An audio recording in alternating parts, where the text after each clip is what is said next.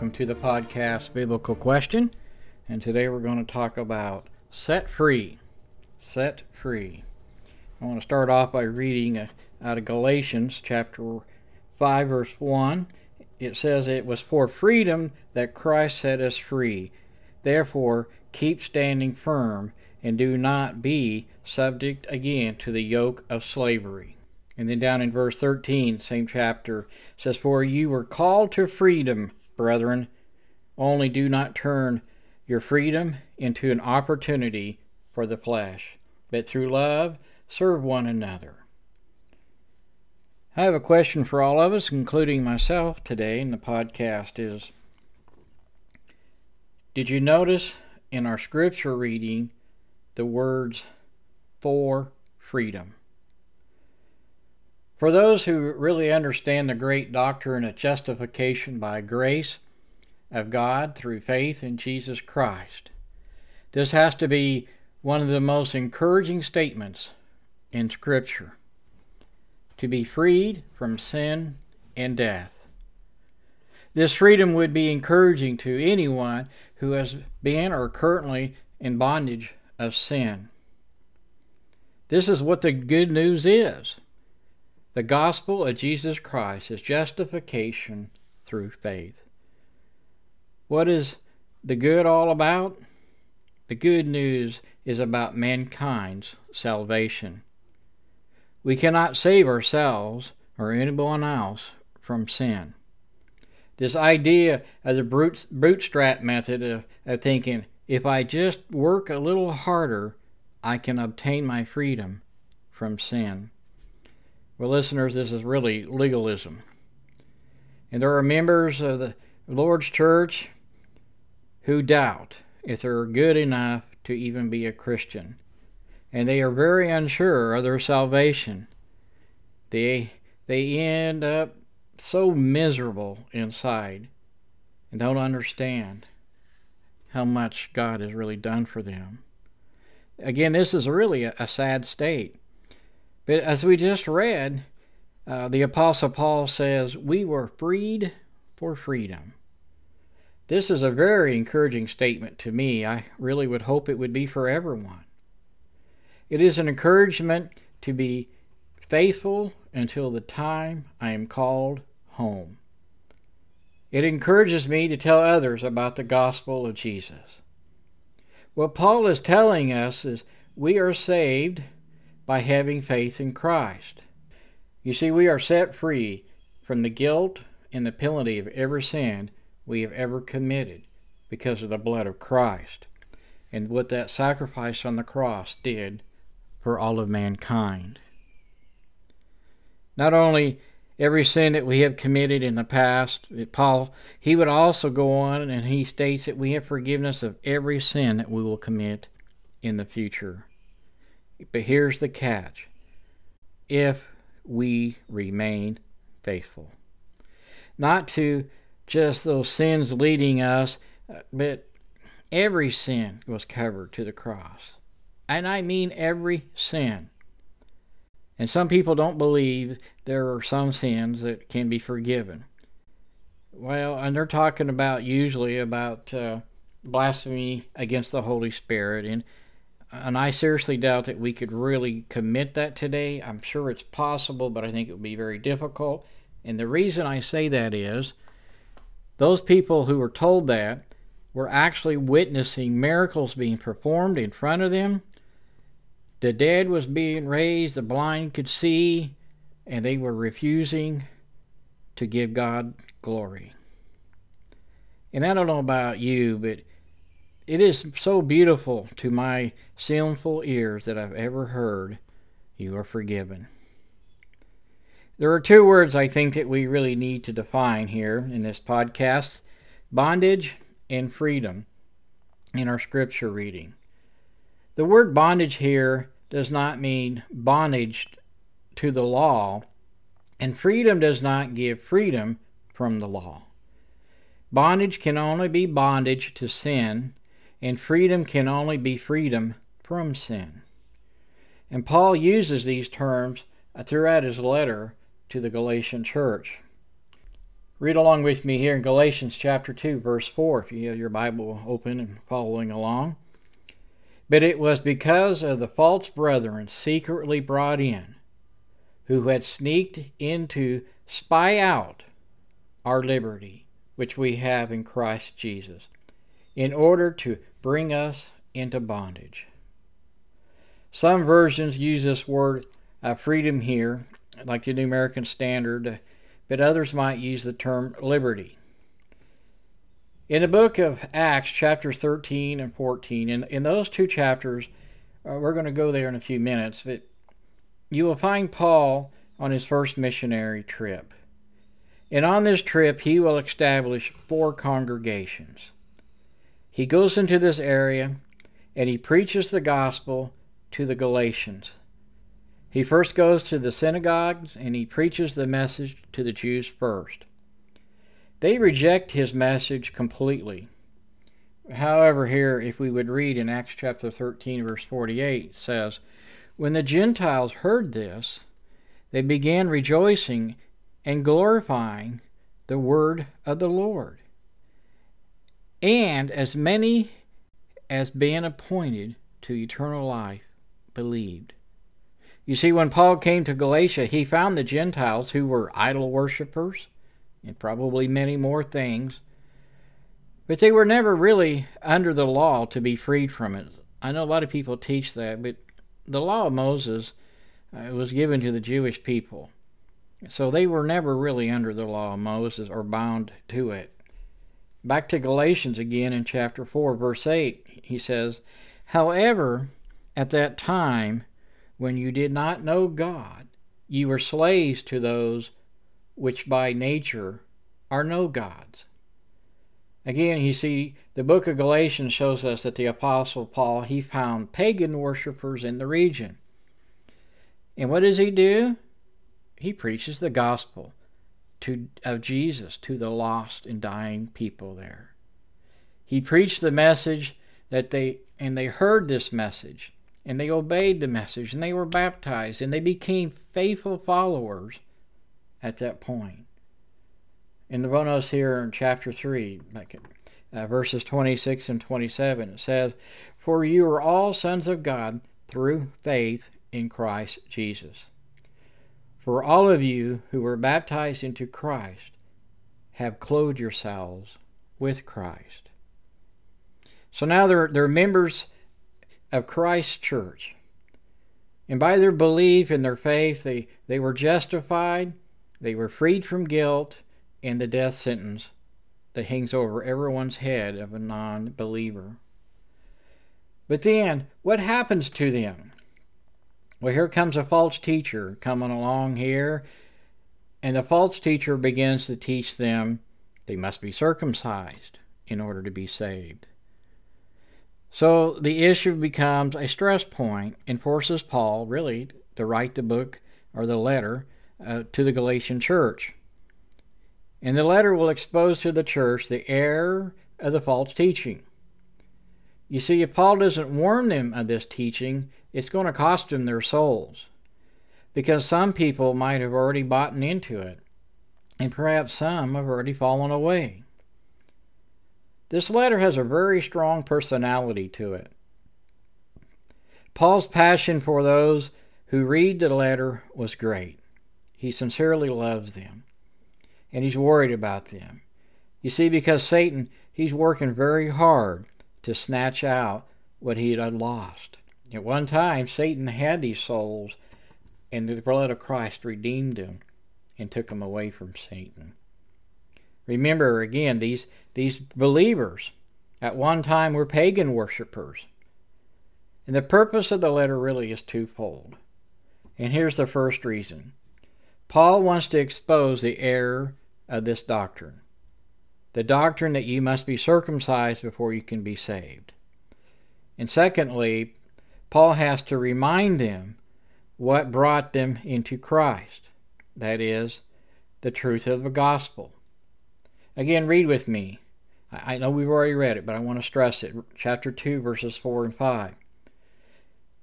But it was because of the false brethren secretly brought in, who had sneaked into spy out our liberty which we have in Christ Jesus in order to bring us into bondage. But we did not yield to in the subjection to them for even an hour, so that the truth of the gospel would remain with you.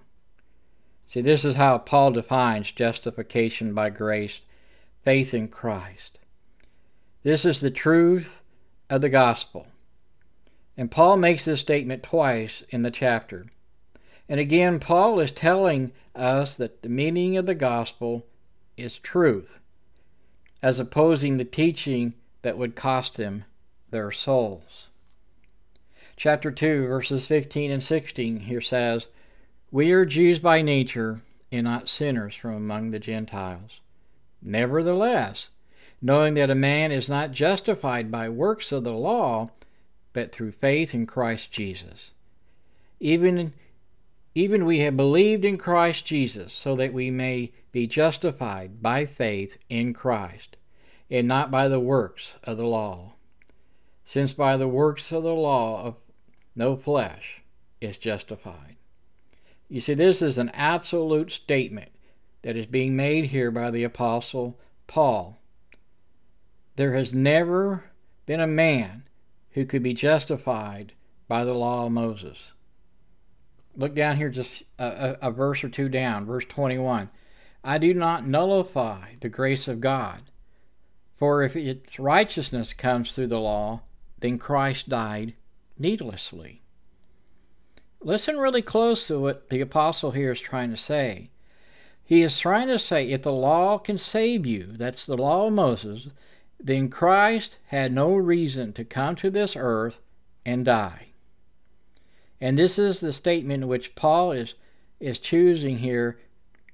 He's not trying to close the door here. He is slamming the door shut and saying, No, that is a false teaching and it needs to be stopped. You must be circumcised and follow the law of Moses but he is not saying that. He is making a strong point against the false teachers and saying, no, circumcision does not save you. Justification by faith in Christ. That's what saves you. Chapter 4, starting in verse 8, he says, However, at that time, when you did not know God, you were slaves to those which by nature are no gods. But now that you have come to know God, or rather to be known by God, how is it that you turn back again to the weak and worthless things to which you desire to be enslaved all over again? You observe days and months and seasons and years. Verse 11 I fear for you that perhaps I have labored over you in vain. Remember, they were never under the law of Moses. Therefore, they, they could never be in bondage to the law of Moses. Again, these converts, they were idol worshippers. They, were, they lived a very pagan life. And they were slaves. In some versions, again, in verse 9 here says, uh, they were in bondage to a false God. And when they heard the, the good news, they heard that message of Christ, his death, his burial, and resurrection, and this justification and this cleansing by the blood, they accepted that message and they were freed. Then here comes these false teachers. Now Paul is saying, hold on, you have been made free. Because if you return to the same bondage you were under, you cannot be free from sin. Chapter 5, verses 1 and 2, it says, It was for freedom that Christ set us free. Therefore, keep standing firm and do not be subject again to a yoke of slavery. That slavery being sin and death. Behold, I, Paul, say to you that if you receive circumcision, Christ will be no benefit to you. The false teachers are very hard at work here, and they're trying as they might. They, they keep going back to the law of Moses to be saved. But by going back to the law of Moses in your sin, that, that very moment you sin, you're condemned under the old law. And Paul again is, is stressing don't go there. There's no reason to go there. Stay out of that. And if you think you can gain uh, salvation by circumcision, then Christ is of no value to you. It's impossible for Christ to save your soul, and you go to the law, which cannot save you. Back over, hold your thumb there if you're following along in Galatians and go back with me to Acts chapter 15. I heard that. uh, Jerusalem conference here. Acts chapter 15, verses 9 through 11 says this And he made no distinction, distinction between us and them, cleansing their hearts by faith. Now therefore, why do you put God to the test by placing upon the neck of the disciples as a yoke which neither our fathers nor we have been able to bear? But we believe that we are saved through the grace of the Lord Jesus Christ in the same way as they also are saved. You see, church, this is a this is a salvation issue. There is only one way for us to be justified in the eyes of God. And apparently some of those people were who were saved has lost their salvation or they're well on to it. And this really would be a death blow to anyone. You've been saved and you walk away from your salvation, you reject it. Galatians 5 verse 4 says, You have been severed from Christ. You who are seeking to be justified by the law, you have fallen from grace. And a question that seems to come to mind is why would uh, the law of Moses cause such a stir for Christians? Well, if you back up again in the same book here, the same letter to the church in Galatia chapter 3, verse 10 starts off For as many as are of the works of the law are under a curse, for it is written, Cursed is everyone who does not abide by all things written in the book of the law to perform them. Now that one is justified by the law before God, it is evident, for the righteous man shall live by faith. However, the law is not of faith. On the contrary, he who practices them shall live by them. You see, any legal system in the world has never uh, known in the world it has, it has hooks in it, and the law of Moses is no different. If you live by the law and you break the law, you're condemned by that law. Christ's law, however, however is, is not that type of a system.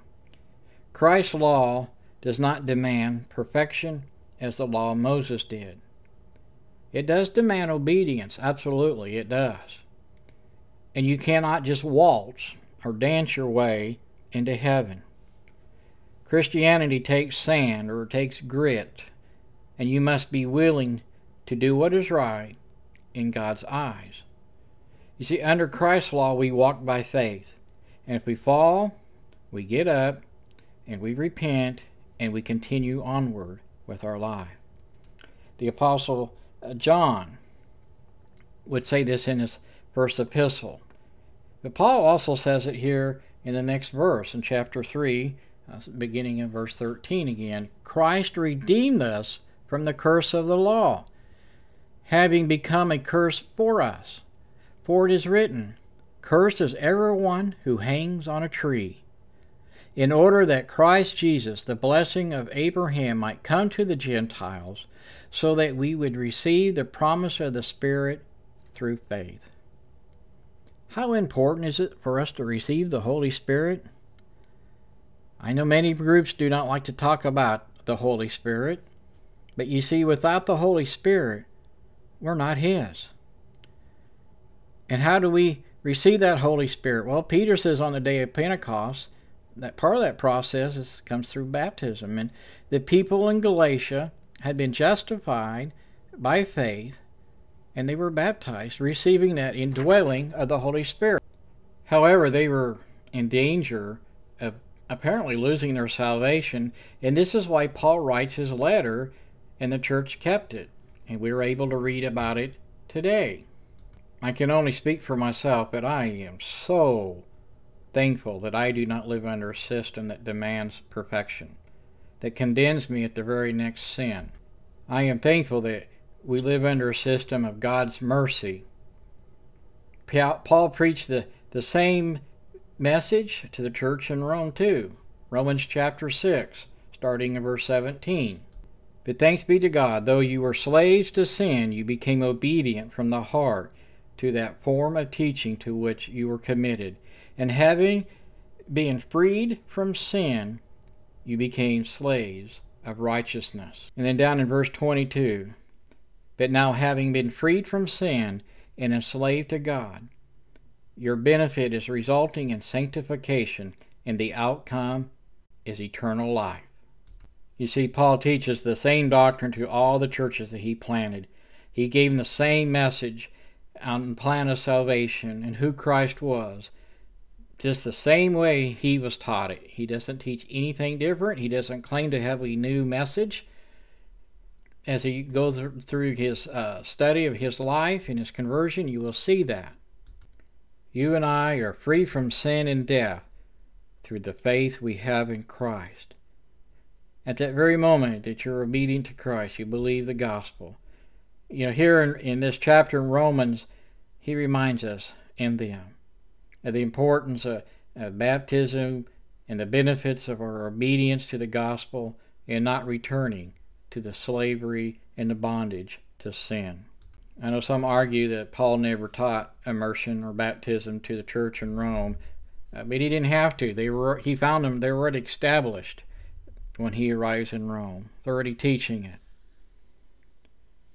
Today I if you're not free from your bondage to sin and death, I, I would certainly encourage you to stop sinning, repent, ask God for forgiveness. Perhaps at one time you, you were a Christian, and now you've returned uh, to sin and bondage. Perhaps you reflect the church in, in Galatia that's members. I'd encourage you to, to ask God for forgiveness. Uh, get back walking in the light of Christ. Ask Him for His cleansing blood and His forgiveness and find a good gospel teaching congregation in your area that teaches the true Word of God. They're not worried about politics or what the world has to say or think. They're only worried about the true message of Christ and His love for His people, His creation, you and me. I thank you again for joining in and listening to the podcast. I always hope and pray that you are being encouraged uh, that you will come back next week, tell somebody else about us. Please make sure you hit that like button and subscribe or follow us, depending on your app, and that you will not uh, miss any podcasts. You'll get the alerts when we have published them. We try to put one out every Sunday morning about 2 a.m. or so, uh, Eastern Time. That's the city, New York, for the world listeners. Make sure you also go to our webpage and check that out. And there you can contact us and submit prayer requests that we can post up on our webpage. For the others who go to our webpage as well, we, we get quite a few hits each week. And the, uh, the world, uh, Christians around the world, could be praying for you and in trying to encourage you through prayer. We'd love to, to be able to do that for you as well. Again, thank you for listening. And may you be blessed and may God have the glory. Thank you.